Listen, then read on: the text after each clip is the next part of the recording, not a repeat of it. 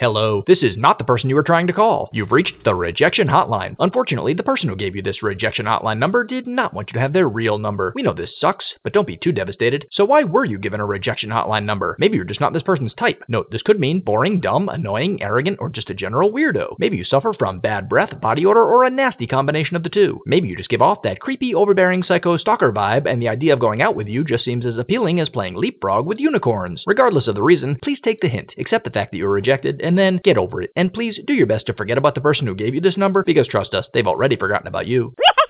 HumorHotlines.com.